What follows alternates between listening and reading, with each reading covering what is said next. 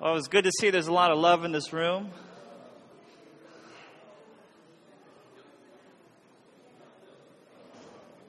Man, I, I love our, our Wednesday group so much. Just to, that we get to get to be together here, we get to worship and receive the word, and uh, just kind of it sets a fire in my heart. You know, it just sometimes I think when you're in the world, it just just almost takes the fire right out of you. But just being together, just it just reignites that passion in us, and and um, I just love the worship here. I love that we're a worshiping church. I was just standing back there and just listening to you guys sing, and I hope you guys realize there's power in worship. You know, like just to share a quick story, my, my I had a friend who was battling addiction, and it was ruining his his marriage, and and he just said to the Lord, you know, Lord, you know what? Every time I come to worship you, I'm just going to raise my hands up. I'm just going to raise my hands up whether I don't feel like it, whether the whether the music sucks or not. I'm going to I'm going to raise my hands up to you because I know that you're going to give me victory in my life. And God did. The Lord did. I, I just I just think about that. I get emotional because his life's changed because because of that that that commitment to him. You know that's that's our God and that's the power when we when we come before the Lord and seek His presence. You know when we do that and it's just it's just amazing to see just his life change. Just I knew him since high school and it's just it's just powerful. But that, that's not really a part of the sermon. I just I'm just saying is that man, worship is powerful when we sing, when we do that. It's just awesome, and I'm glad we get to do that tonight. And um, back to the message. But if you if you guys have been here last this last few weeks, we were in this passage. We're in uh, Daniel. It's kind of this strange book. It's kind of awkward because there's all these visions and dreams and these animals and that, that kind of makes us Western Christians uncomfortable when things get weird like that. We don't really understand the things of the Spirit or, or even, you know, because if we can't put it under a microscope and see it, we don't really believe it in our culture. And so this stuff is just, it's really kind of out there. And so if you feel awkward, if you feel like this is just strange, you're in the right place. And that's all right. You know, it, it, is, it is a strange book, but uh, tonight's passage really piggybacks off of Jeremy's message. So if you if you weren't here last week, then you're out of luck. And no, I'm just teasing. But uh, I just wanted to give you guys a just a quick quick refresher, and I'm gonna I'm gonna do a little pop quiz. And so, if you guys remember, there was two animals last week. Can anybody name one of the animals involved? You just shout it out. There was a ram, and does anybody remember what nation that represented? Anybody? The starts with yeah, the Persians, the Persians. And then there was a see there's a ram. I wanted to show a picture of it because you know, I think when we think rams, we don't think they're very scary, but that thing would it would probably mess you up. And so But there was another animal. You might remember that, that second animal? A goat. I got a picture of a goat up there. And uh, what nation did that represent? Starts with a G. Greece, yeah, olive oil. And that kind of, and they even talked about these horns as well. You know, there was these strange little horns that would pop out of these animals. And uh, we kind of talked about Alexander the Great, uh, some of his generals, and even this guy named Antiochus, who was this kind of this antichrist figure. And if you remember last week, the ram was charging. The ram was, it said the ram was charging west, north, and south, and no animal could withstand it. It just did whatever he wanted until the goat came on the scene. And you guys remember what the goat did to the ram? It just destroys it, right? It just it just throws it down and tramples on it in this in this vision. And so really it's just it's what's going to happen in the future. Alexander the Great, this young man in his 20s conquers the known world. He conquers Persia before the age of 33. He does that. It's pretty amazing. I'm, I'm turning 29 soon this year, and I'm like, I haven't conquered the world yet. What, what am I doing with my life? And so, except for in Risk, I like that game, and I, I conquer in that game, and so that's just that's just me. Side note, but uh, But tonight, what we're going to see is that uh, we're going to see the in- interpretation of this. You know, Daniel's receiving this, and he's confused. He doesn't get all this stuff that's happening. And so it, it's all right. If we're confused, it's okay, because Daniel, who was a really wise and, intelligent dude, he was confused as well. And in fact, uh, an angel is going to be sent to him to explain what he's seeing. And so tonight, if you guys, um, if you feel comfortable, you may stand as I just read this first passage, and we just stand here to uh, revere God if you're able. And we're in chapter 8, we're going through verses 15, starting with 15. It says, While I, Daniel, was watching the vision and trying to understand it, there stood before me someone who appeared to be a man. I heard a human voice calling from the middle of the Ulai, Gabriel, explain the vision to this man. So he approached where I was standing. When he came near, I was terrified and fell face down. Let us pray. Father, Lord, I thank you, God, that we can be gathered, first of all, Lord. And I pray that as I pray, your people will be praying, Lord, to receive a word from you, God, a word of encouragement, Lord, a, uh, even a word of hope or whatever that they need, God, that you would give that to them, Lord. And I just pray that your spirit be here with us, God, just teaching us the truth, Lord, to impact our lives. And all God's people said, Amen.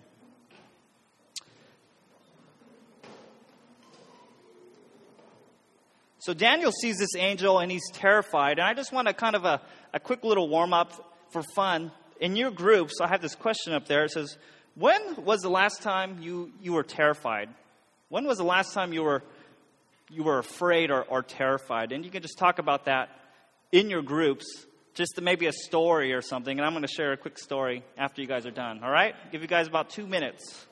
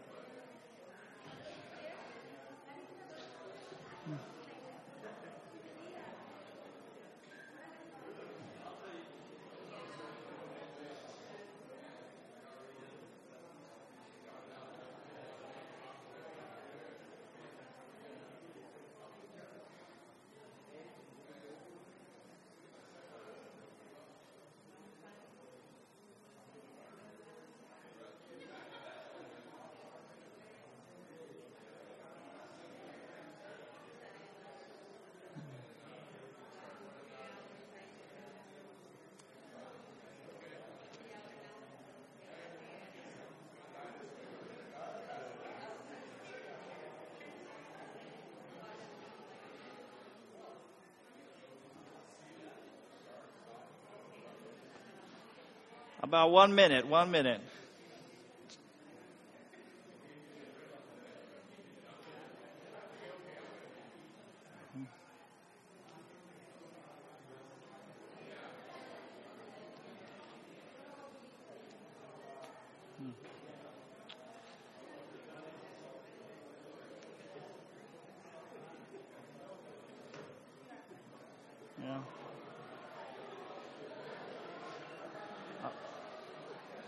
All right, you guys can start wrapping it up. All right. So maybe maybe you saw a spider, maybe maybe your nightlight went out and you got a little bit scared or yeah, I don't know about this lightning. This lightning that came that was kind of freaky. It was really loud near my house. I forget how I forget how loud that is and how intimidating a lightning bolt can be. I wouldn't want to be outside, but uh, I just want to kind of get us in this place thinking about what it had been like for Daniel to see an angel, because it's a scary thing. You know, it was funny because um, he he actually spent the night in the lion's den, right? He was he was among lions, and I remember Dustin's message. You know, maybe he he wasn't even afraid. Maybe he even used the lion as a pillow that night because the spirit of God was with him. But when he sees an angel, he reacts differently. It scares him. And if you go read throughout the Bible, whenever someone sees an angel, it's, a, it's almost like a traumatic thing. You know, when this, when this angel appears before the tomb of Jesus, it says these soldiers become like dead men. They just almost want to just die. And it's a terrifying experience. And I remember just being a young believer, just thinking, man, it'd be cool to see an angel. But after reading a little bit, like, I'm good, no thanks. I don't need to see that. But the cool part that I wanted to say is that in the Old Testament, they didn't have the indwelling spirit. You know, in the new covenant today, we have the indwelling spirit. You know, the, the spirit is going to, it teaches us, it, it, it teaches us and helps us understand spiritual truths. That's what it really does. And I'm, I'm amazed when I go to other churches and you, you know, you're out of town, you go to another church and you, and you check it out and, and it's like they almost are like, it's almost like coming home because they're teaching the same thing. The worship is very similar. It's not like something different. I'm just amazed at just the Spirit of God. It's like, it's not like, it almost be like, you know, our church and their church is communicating, but really not. It's kind of freaky if you guys ever have ever done that. But in this case with Daniel, he didn't have that, you know, and, and he was confused. And the Lord, he didn't want Daniel to be confused. So he sends his angel, which nearly gives him a heart attack. So be glad we have the Spirit. But uh, I just want to read this in Corinthians. It talks about the Spirit. It says, For who knows a person's thoughts except the Spirit of that person which is in him? So also, no one comprehends the thoughts of God except the Spirit of God. Now, we have not received the Spirit of the world, but the Spirit who is from God, that we might understand the things freely given to us by God. And we impart this in words not taught by human wisdom, but, but, but taught by the Spirit, interpreting spiritual truths to those who are spiritual. So that's what's, what's pretty neat, is that we have that. And, and Daniel didn't really get that, so he had to see the angel. And so the angel's going to speak to him in verse 17.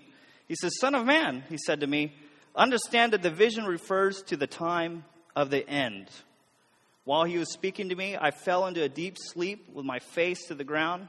Then he touched me, made me stand up, and said, I'm here to tell you what will happen at the conclusion of the time of wrath because it refers to the appointed time of the end. So he's, he's beginning to explain this complicated vision to him. And the phrases that I want to bring out of that, there's two things I want to bring out of that is when he talks about time of the end. If you were to go on Google and type in time of the end, you'll probably come across some weird prophet, prophetic website that talks about the end times and whatever, you know, this president's the Antichrist or whoever. You, you just find a bunch of weird stuff online. I don't recommend it. But the, the interesting thing is that when we're reading literature like Daniel or Revelation, even, that sometimes the time of the end actually means time of fulfillment. I think I have a slide up there. It, it's, a, it's a time of fulfillment, meaning it's concerning um, the end of this prophecy or a certain prophecy.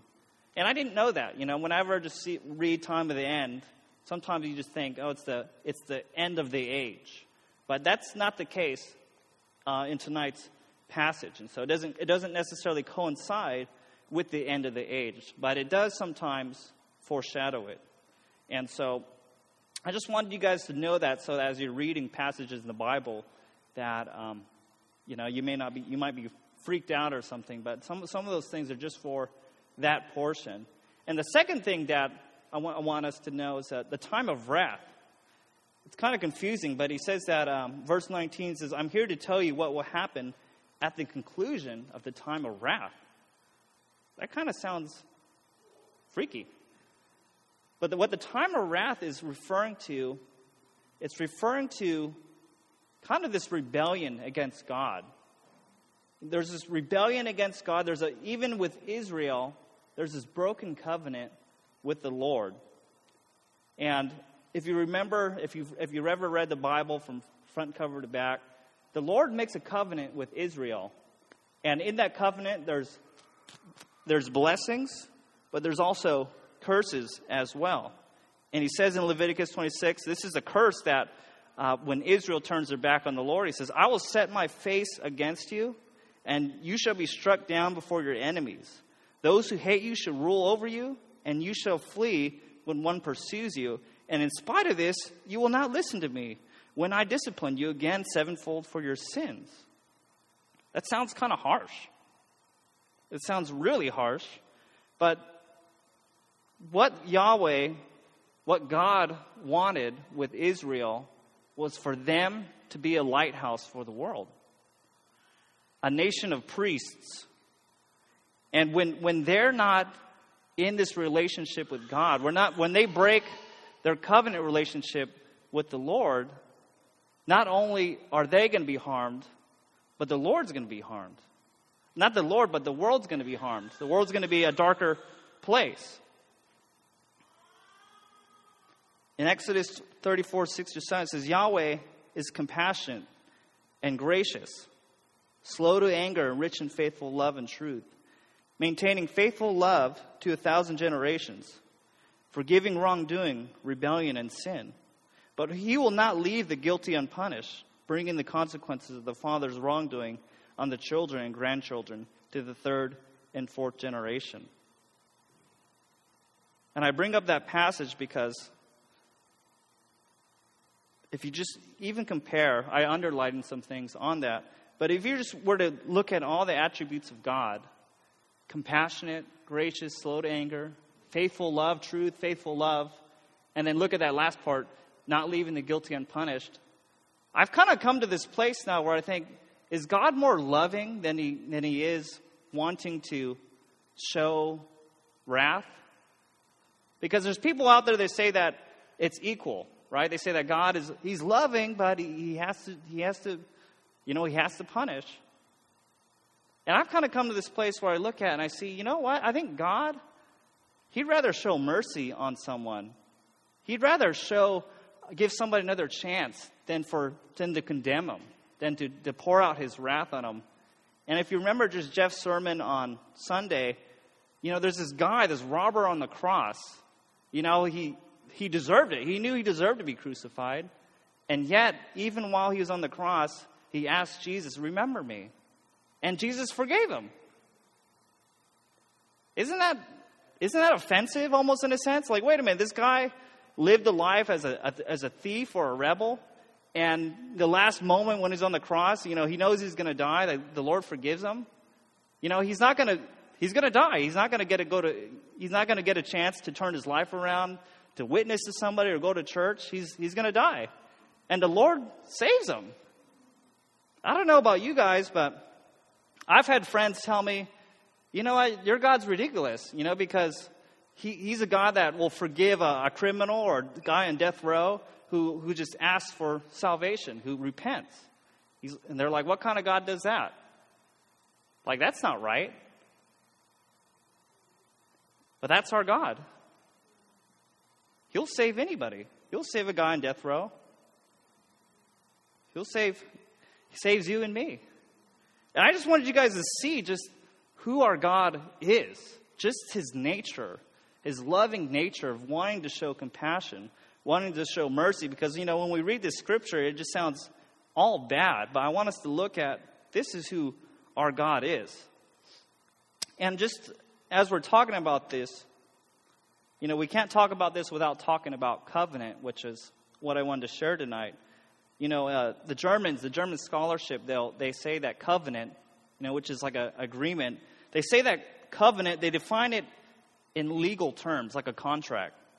You know, so it's like God is making a contract with Israel, or God, Jesus is making a contract with the church. And so, really, covenant is just really the, the synonym for law or obligation, right?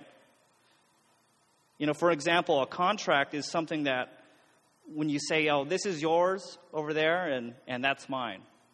You know, you do this and I'll do that.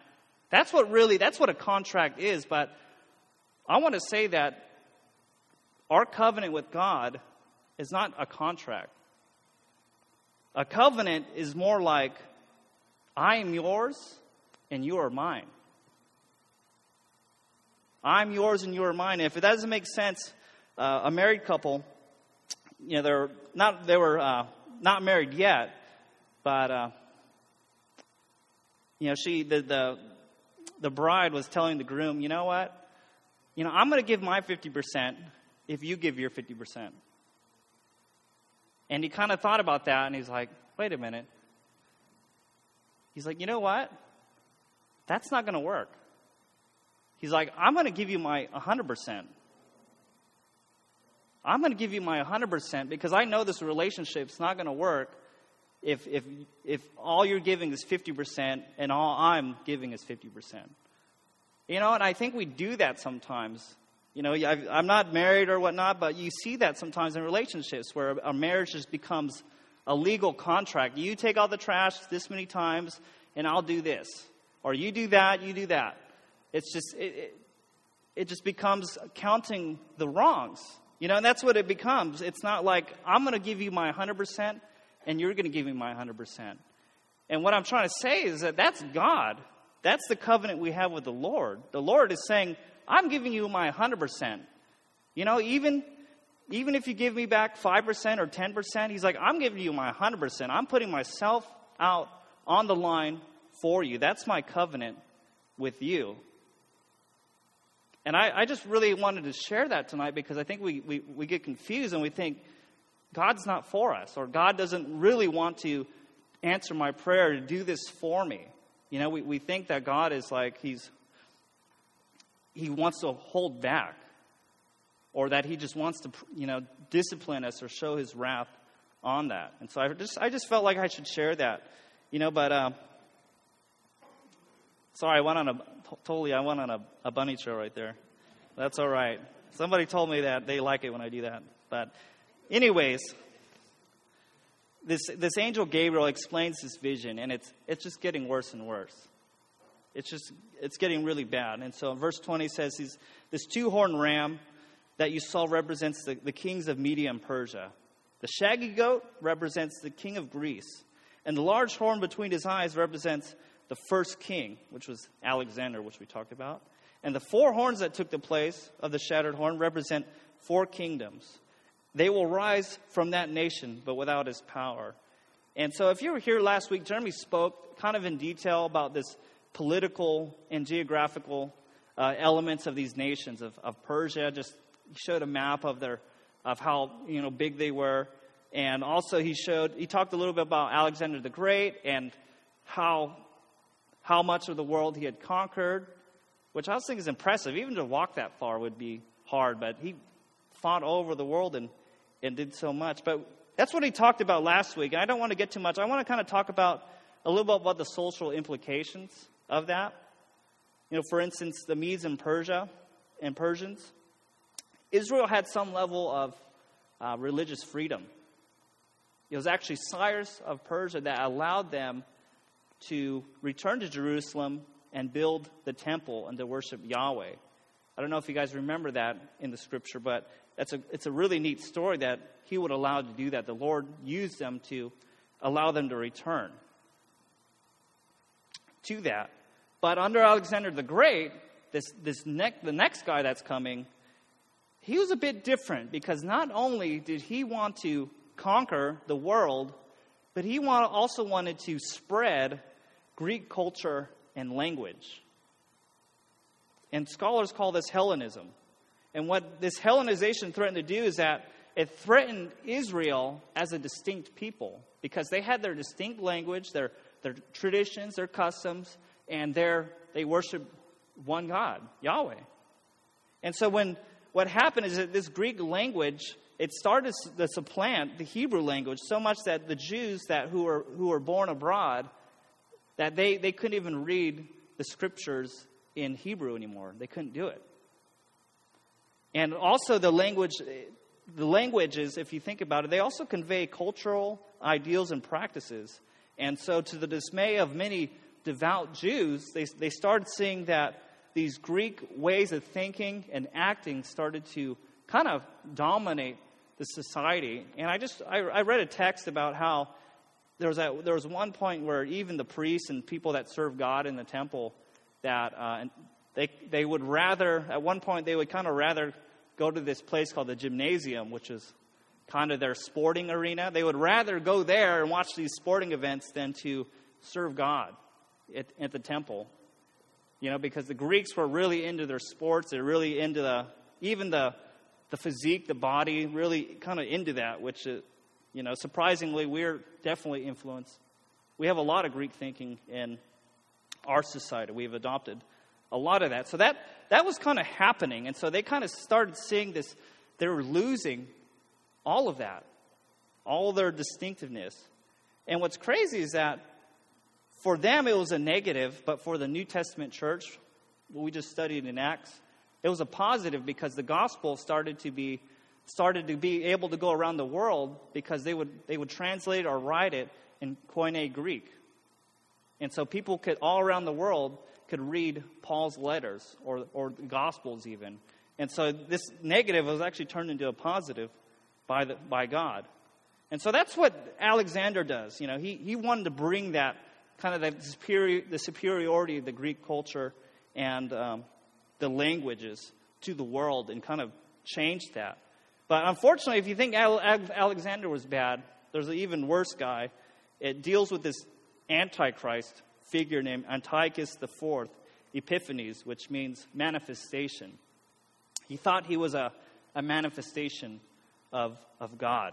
And we're going to read about him right here. And I just underline some of the stuff that he does. It says, Near the end of their kingdoms, when the rebels have reached the full measure of their sin, kind of that day of wrath, an insolent king, skilled in intrigue, will come to the throne. His power will be great, but it will not be his own.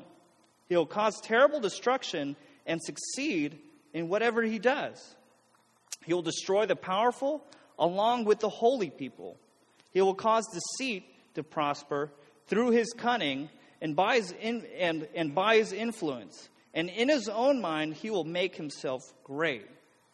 He will destroy many in a time of peace. He will even stand against the prince of princes, yet he will be shattered, not by human hands.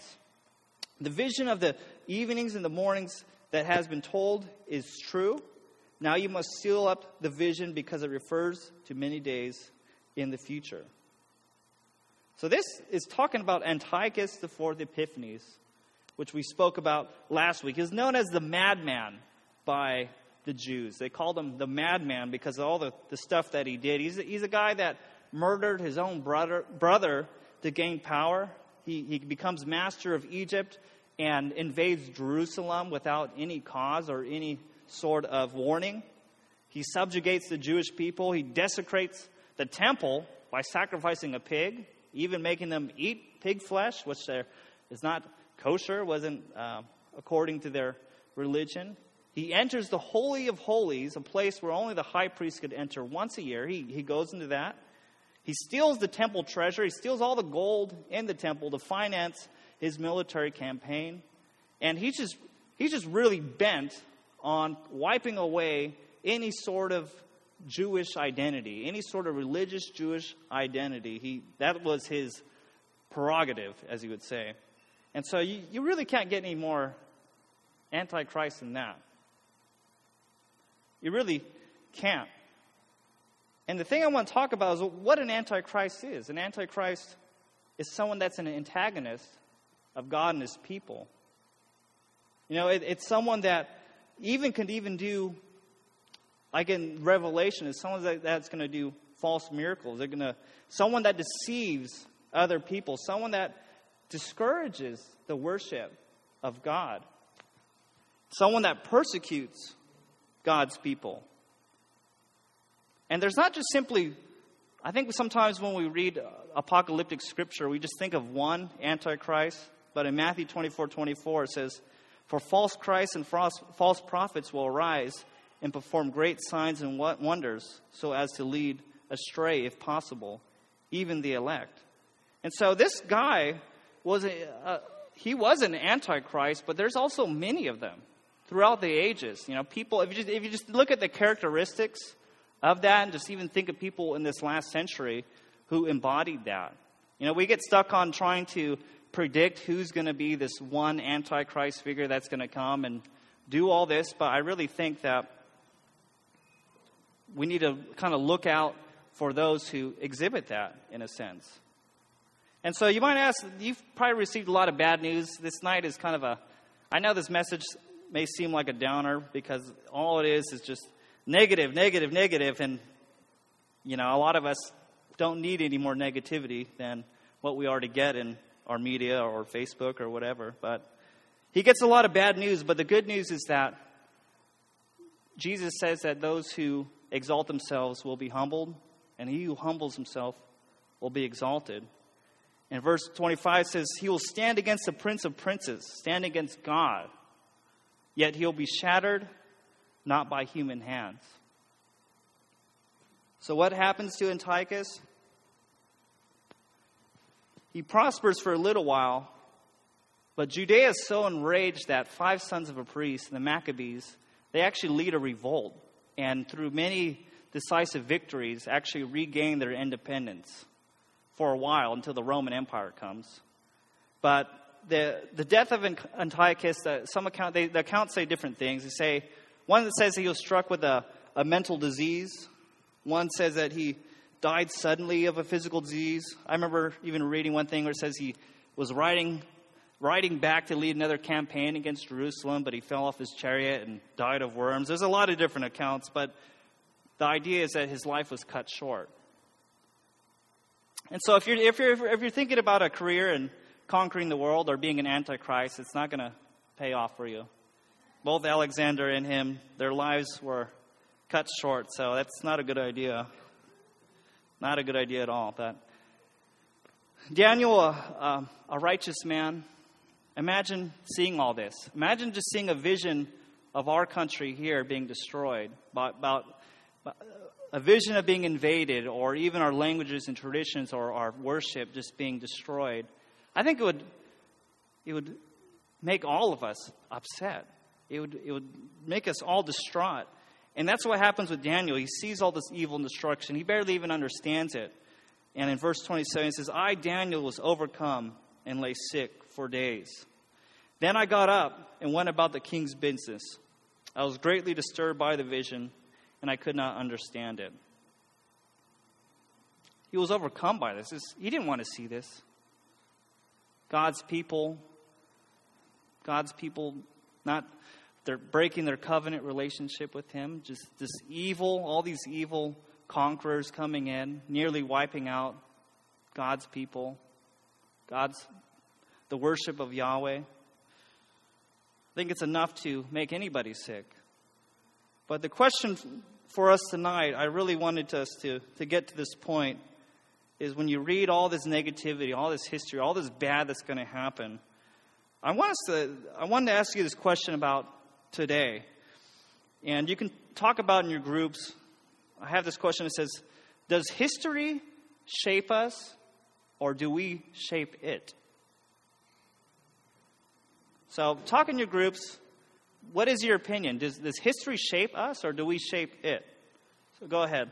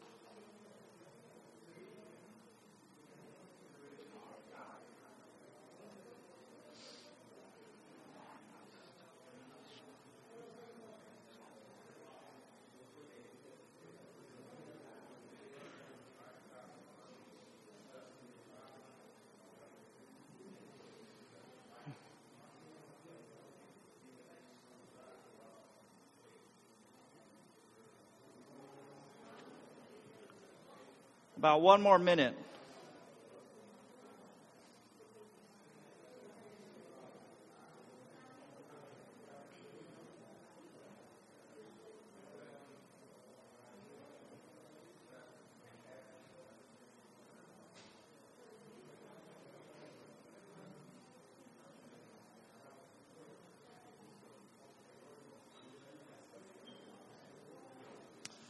All right, you guys may kind of wrap it up. We're kind of coming to a close here.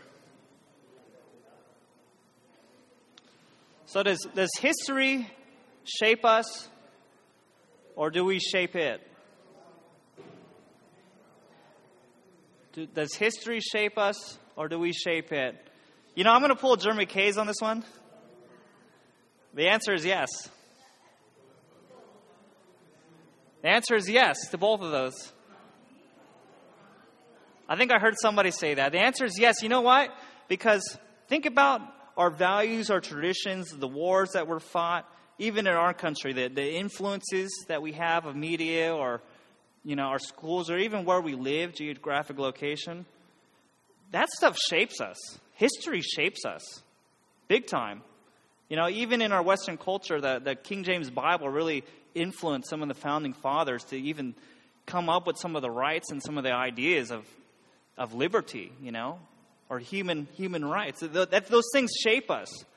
But to say that, to say that we don't have an opportunity to shape history, to shape the present with our lives, is false. We have the ability with God to shape our current right now. We're, we're actually making history right now with our lives, for good or bad. And that's scary because that's a huge responsibility that God has given us, not only individually, but as a church. You know, and I know, you know, I, I keep up with theology and I know what people say about God's sovereignty, God's will. He's going to do whatever He wants to do. But we're included in this picture. We're not just these pawns that have no, that really are just, you know, have no purpose or nothing to do. God is shaping history through us, whether good or bad. You know, you, this whole whole uh, passage has been negative. You know, because God's people really they forsaked Him, they rebelled against Him, and so this, the world had fallen in the darkness. You know, and if you don't necessarily believe me, you know, I, I hope you have an open mind. I know that for some it's just that might be a shock, but I read this passage in Ezekiel, and it says, And I searched for a man among them I searched for a man or someone among them who should build up the wall and stand in the gap before me for the land, that I should not destroy it. But I found nobody. I underline it. I says, I found nobody. Thus I have poured out my indignation on them. I have consumed them with the fire of my wrath. Their way I have brought upon their head, declares the Lord God. You see the heart of God in that passage. He didn't want to destroy. He wanted to show mercy, but he found nobody. Isn't that sobering? That's, that's a crazy. When I read that, it, it blew my mind because, wait a minute, what if somebody would have stood up? If somebody would say, God, I'm, I'm, I'm here, use me. Yeah. Yes, you're right. And Second Chronicles, and Second Chronicles says, yeah. Second Chronicles says, you know, if you guys watch the, the movie War Room, it says, if my people who are called by my name humble themselves, pray and seek my face and turn from their wicked ways, then I will hear from heaven and I will forgive their sins and heal their land. You guys see that? It doesn't say God might. It doesn't say he maybe will do it. He says he will do it. And that's why I talked about covenant, because God is 100% into this. He's 100% into the church. He's 100% for you and me. But the question is, what is our response? How much do we want it? And there's this guy, Lou Engle, I've been following. I, there's a guy I've been following this is what he says about history. He says, You know inside that you were created for something more. Dare to believe that God could change history through your life. God can change history through our life. I think that's why there's a distraction right now, because maybe God doesn't want someone to hear that, that your life matters. Your prayers matter, your worship matters, coming to church matters, your devotional life matters. It all it all means something. It's not just it's just not it, it's not just worthless. It's not just it's not gonna it's gonna be effective. You know, and I think like what happens if we really believe that? Because I'm thinking, you know, even this week, the Lord told me, as I was writing down some dreams, He told me, He's like, you know what, your, your dreams aren't big enough. And I was like, what? I thought they were, you know, they seem, you know, I was almost offended because I was like, Lord, I think these are pretty sizable dreams. But He said, they're not big enough for me. And it almost took me aback because I, maybe there's a part of me that doesn't realize how much God is for me, how, how He wants to answer my prayers, my dreams, my hopes. And so tonight, as I don't know where you guys are at tonight, maybe some of you feel like you're just floating along. Maybe some of you are just in a, a period of dryness. You know, there, there is times of uh, pruning and times of where it feels like you're in the desert. But I just want to encourage us tonight is that, you know, your life and what you do for God matters.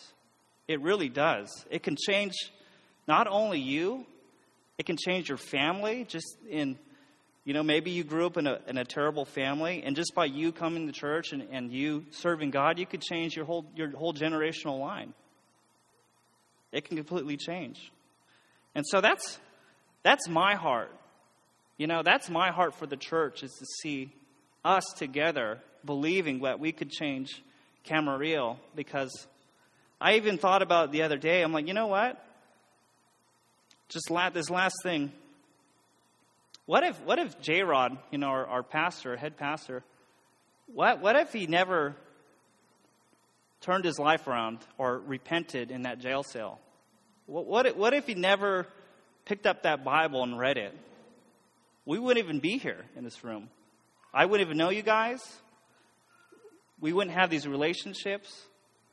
That's just one person that decided to, to serve God. And, and at the time when he, when, he, when he got, you know, you heard, you heard his story, he just, he started off at a church just putting signs out, cleaning the restrooms. One guy. One, the, one guy is the reason why we're all here. And so just, I just wanted you to think about it, but let's just close in prayer and pray together that, you know, that we, God would use us. Lord, Father, I just pray for your spirit of hope, Lord, upon us, God. Lord, I know that all we hear is bad news in our world today, God. All we hear is bad news and negativity, Father. And Lord, I know some of us are scared. We don't know what's going to happen. We're worried about even the election, God, or what, what's just those things run rampant in our mind, Father. But Lord, I pray that you would breathe hope into us, God that we can that we can change, Lord. That our, the path that this country is going, Lord, is not set. That you can intervene and, and do a radical change, Lord. That you could pour out your Spirit on all flesh, Lord. And I just pray that you just waken your, your church, Father. You waken us, Lord. You show us what, what can we do? What prayer should we be, would, would, would we be praying, Lord? What, how should worship look like, Father? And I just pray, God, that you just, that everybody would know, Lord, that you're so for them. God, for us to dream bigger, Lord.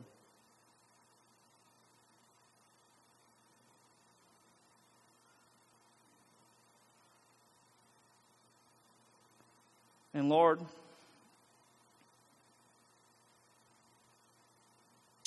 yes, Lord, I just pray that, God, I just feel like um, that you would remove anything, Lord, that keeps us from believing that. Lord, any lie of the enemy, God, any past experience, Lord, that you just remove that, God. That we could just start fresh tonight, just believing, God, you're for me. And if you need to say that underneath your breath right now, just say that. God, you're for me. You're for me, Father. God, you're not going to you're not going to give me a stone when I ask for bread.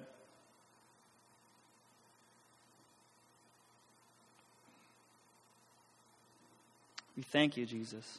Thank you, Lord. And all God's people said, Amen.